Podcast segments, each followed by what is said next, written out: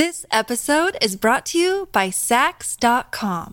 At Sax.com, it's easy to find your new vibe. Dive into the Western trend with gold cowboy boots from Stott, or go full 90s throwback with platforms from Prada. You can shop for everything on your agenda, whether it's a breezy Zimmerman dress for a garden party or a bright Chloe blazer for brunch. Find inspiration for your new vibe every day at Sax.com. When you need mealtime inspiration, it's worth shopping Kroger, where you'll find over 30,000 mouthwatering choices that excite your inner foodie. And no matter what tasty choice you make, you'll enjoy our everyday low prices, plus extra ways to save, like digital coupons worth over $600 each week. You can also save up to $1 off per gallon at the pump with fuel points. More savings and more inspiring flavors make shopping Kroger worth it every time. Kroger, fresh for everyone. Fuel restrictions apply.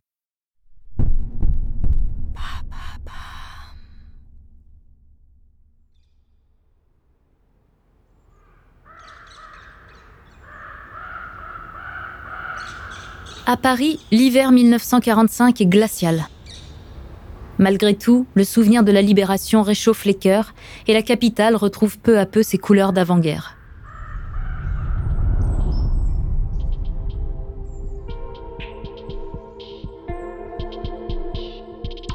Cela fait bientôt trois ans que Picasso a quitté Doramar pour Françoise Gillot.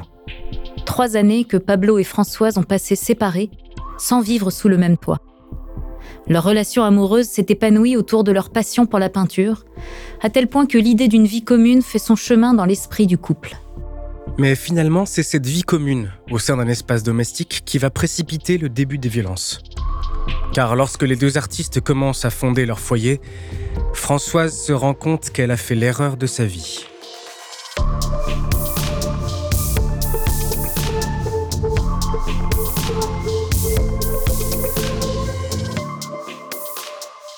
Vous écoutez À la folie pas du tout.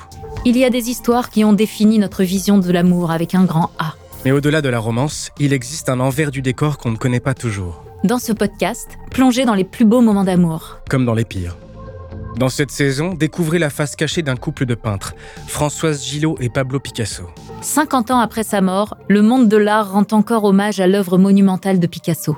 Pourtant, ses nombreuses expositions occultent souvent le calvaire qu'il a fait vivre à ses compagnes. Et surtout, le courage de celle qui lui a dit non. Françoise Gillot et Pablo Picasso, épisode 2, Piégés dans la toile.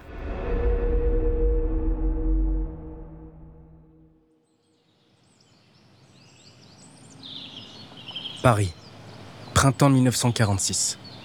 Françoise et Pablo se sont donné rendez-vous dans l'atelier du peintre. Jusqu'à présent, les amoureuses se voyaient peu, environ une à deux fois par mois. Mais depuis la libération, Pablo souhaite à tout prix qu'ils vivent ensemble. Et ce soir-là, il revient à la charge. Françoise, elle, est loin d'être naïve. Elle voit bien que cet emménagement menacerait sa liberté. Elle prononce alors le mot qui fait tout basculer. Ce mot si puissant, si provocateur. Non. Un simple non, qui claque pourtant comme un coup de fouet. Non, elle ne s'installera pas avec Picasso. Tout à coup, les insultes remplacent les mots d'amour. Comment ose-t-elle dire non à Picasso? Après de longues minutes, le peintre s'apaise et s'approche doucement d'elle. Il lève lentement la main et écrase sa cigarette contre la joue de sa compagne. Malgré la douleur, Françoise garde la tête haute. Continuez, c'est intéressant. Vous détruisez le visage que vous aimez. Moi, ça ne me fait rien. Pablo jette le mégot, l'air méprisant. Au fond de lui, il sait qu'il finira par gagner. Et c'est chose faite. Quelques mois plus tard, Françoise cède à ses intimidations. Le déménagement est décidé.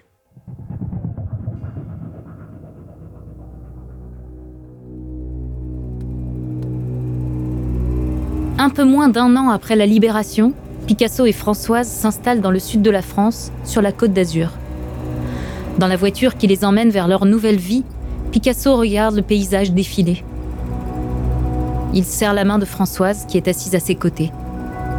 À mesure qu'il s'éloigne de Paris, un immense soulagement s'empare de lui. Chaque kilomètre parcouru l'éloigne des fantômes de la guerre. L'occupation a apporté son lot de deuil, de danger et d'anxiété. Le peintre a passé les trois premières années de sa relation avec Françoise dans la peur d'être arrêté par la Gestapo. À présent, il veut faire honneur à cet amour retrouvé et connaître à nouveau la paix, dans sa vie comme dans son art. Ce départ est un moyen de faire table rase, de commencer un nouveau cycle. Il veut emmener Françoise dans une bulle enchantée, parée des couleurs de son enfance méditerranéenne. Il s'y voit déjà, la mer, la chaleur, un grand atelier. Pablo est pourtant loin de jouer franc jeu. Si ce déménagement lui tient tellement à cœur, c'est surtout parce qu'il souhaite avoir Françoise à portée de main et obtenir enfin un peu de contrôle sur elle.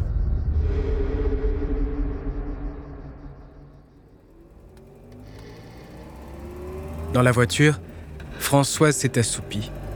En ce début d'été, l'atmosphère est étouffante. Lorsqu'elle ouvre les yeux, elle ne reconnaît pas les routes de campagne qu'ils empruntent. Alors qu'elle commence à s'inquiéter, Picasso lui dit qu'ils vont s'arrêter pour la nuit.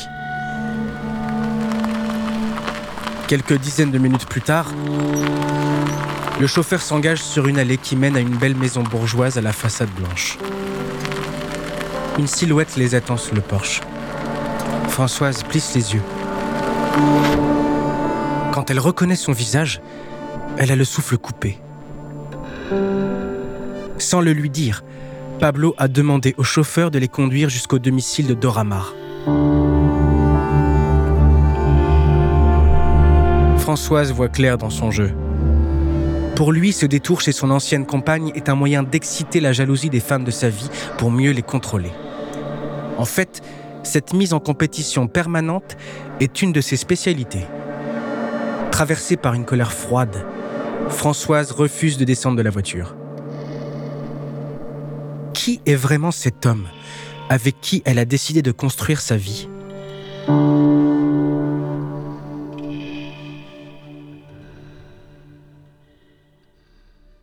Avant de poursuivre cet épisode, nous voulions vous remercier pour votre écoute. Si vous voulez continuer de nous soutenir, abonnez-vous à la chaîne Bababam Plus sur Apple Podcast. Cela vous permettra une écoute sans interruption. Ou bien écoutez ce message de notre partenaire sans qui ce podcast ne pourrait exister. Ne partez pas, on se retrouve tout de suite après. This episode is brought to you by Sax.com. At Sax.com, it's easy to find your new vibe. Dive into the Western trend with gold cowboy boots from Stott, or go full 90s throwback with platforms from Prada. You can shop for everything on your agenda, whether it's a breezy Zimmerman dress for a garden party or a bright Chloe blazer for brunch. Find inspiration for your new vibe every day at Sax.com.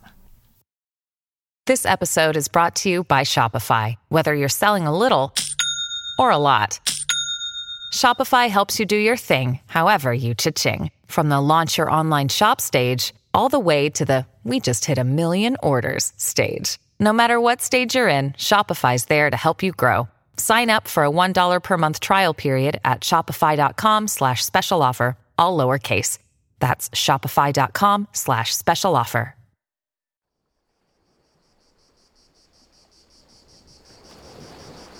Quelques jours plus tard, la grisaille parisienne est déjà bien loin lorsque Pablo et Françoise installent leur atelier au château Grimaldi à Antibes.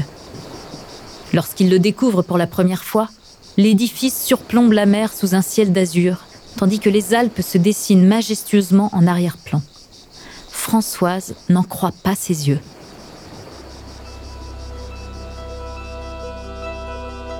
Dans l'atelier, le couple s'active. Les mains couvertes d'argile, Pablo est en train de créer une pièce de céramique. Françoise est assise en tailleur à même le sol et compose une fresque au trait minimaliste. Alors que la magie opère, le silence règne dans la pièce. Dans ces moments de travail intense, la complicité du couple est à son comble. Depuis que Françoise fréquente Picasso, elle a presque abandonné l'art figuratif. Même si son style reste distinct de celui du maître, l'influence de celui-ci est palpable.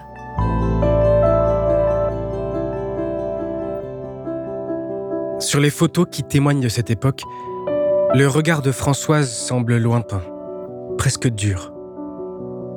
Au sein de ce grand atelier, la jeune peintre a l'air un peu perdue. Ce déménagement l'a éloignée de ses amis et de la vie qu'elle s'était construite à Paris. Tout ça sans qu'elle puisse vraiment y faire grand-chose. Comment aurait-elle pu continuer à s'opposer à Picasso, cette figure d'autorité qui intimidait même des hommes deux fois plus âgés qu'elle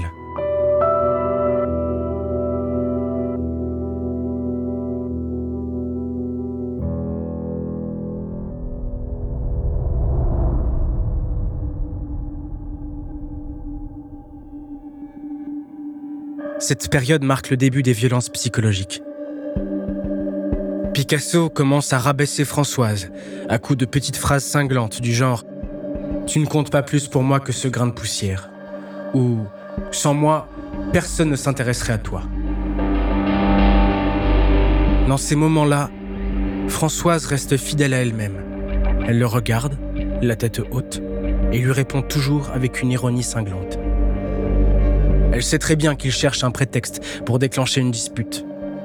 Elle préfère quitter la pièce. Mais il vise parfois en plein cœur.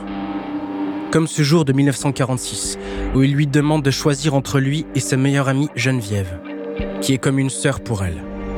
C'est elle ou moi, lui dit-il.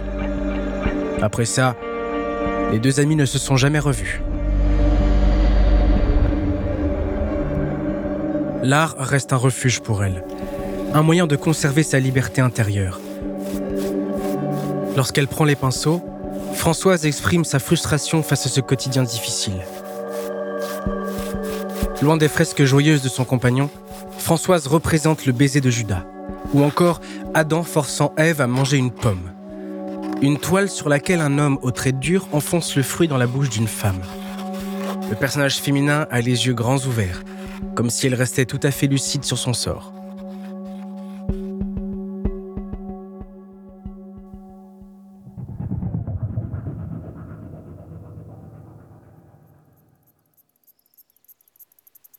Après deux années passées près d'Antibes, le couple s'installe à Valoris, un village situé au nord de Cannes qui les accueille à bras ouverts. Au cœur des collines provençales, leur cadre de vie est plus paisible que jamais. Dans leur grande maison blanche, leur désir d'enfant grandit jour après jour et finit par se concrétiser.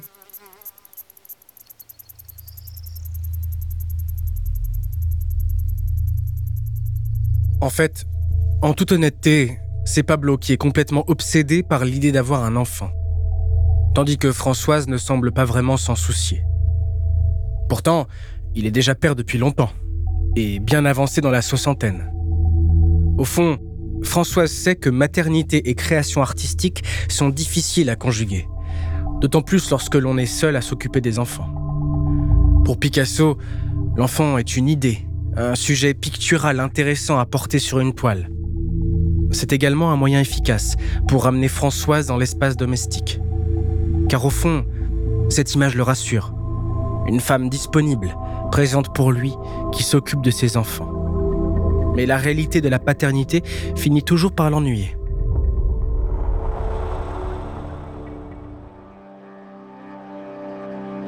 Comme ce jour d'avril 1949, au moment de la naissance de leur deuxième enfant, Paloma. Françoise est à 7 mois de grossesse lorsque son médecin l'appelle pour lui annoncer une très mauvaise nouvelle. Les examens qu'elle a passés la veille ne sont pas bons. Elle doit être hospitalisée d'urgence. Lorsque Pablo l'apprend, il ne semble pas inquiet, mais plutôt agacé. D'abord, il n'aime pas les médecins. Superstitieux, le peintre pense que leur intervention porte malheur. Et puis, ça ne l'arrange pas. Il est attendu à Paris, pour le congrès de la paix. Il doit se rendre à la gare immédiatement s'il ne veut pas rater son train. Tandis qu'il s'agace contre le médecin, Françoise prépare ses affaires pour la maternité. Quand elle redescend dans le séjour, Pablo est déjà parti. La laissant seule et sans moyen pour se rendre à l'hôpital. Elle doit attendre le retour du chauffeur et accoucher dans une terrible solitude.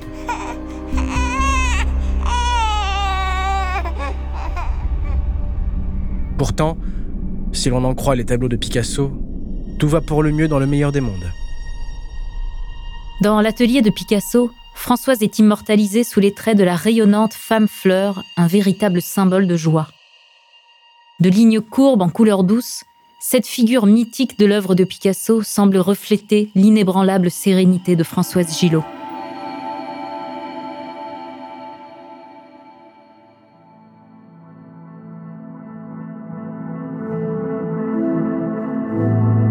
Sauf que cette éclosion n'a lieu que dans l'imagination de Picasso.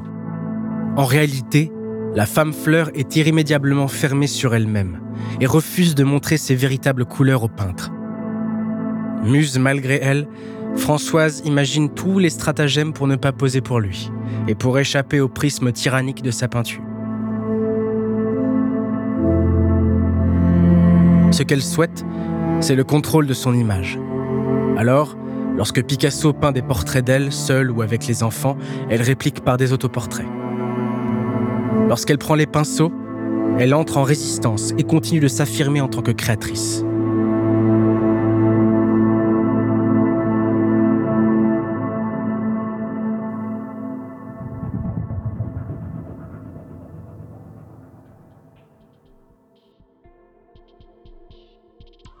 Petit à petit, le bras de fer qui oppose les deux amants s'infiltre dans le domaine artistique, qui est pourtant le socle de leur relation. La personnalité cruelle de Picasso ne laisse aucun temps mort à Françoise. Les choses ne vont pas s'arranger avec le temps, puisque juste après la naissance des enfants, la violence de Picasso passe au niveau supérieur. Alors que le Minotaure tente de l'enfermer dans son labyrinthe, Françoise organise discrètement son évasion. C'est ce que nous allons vous raconter dans le prochain épisode.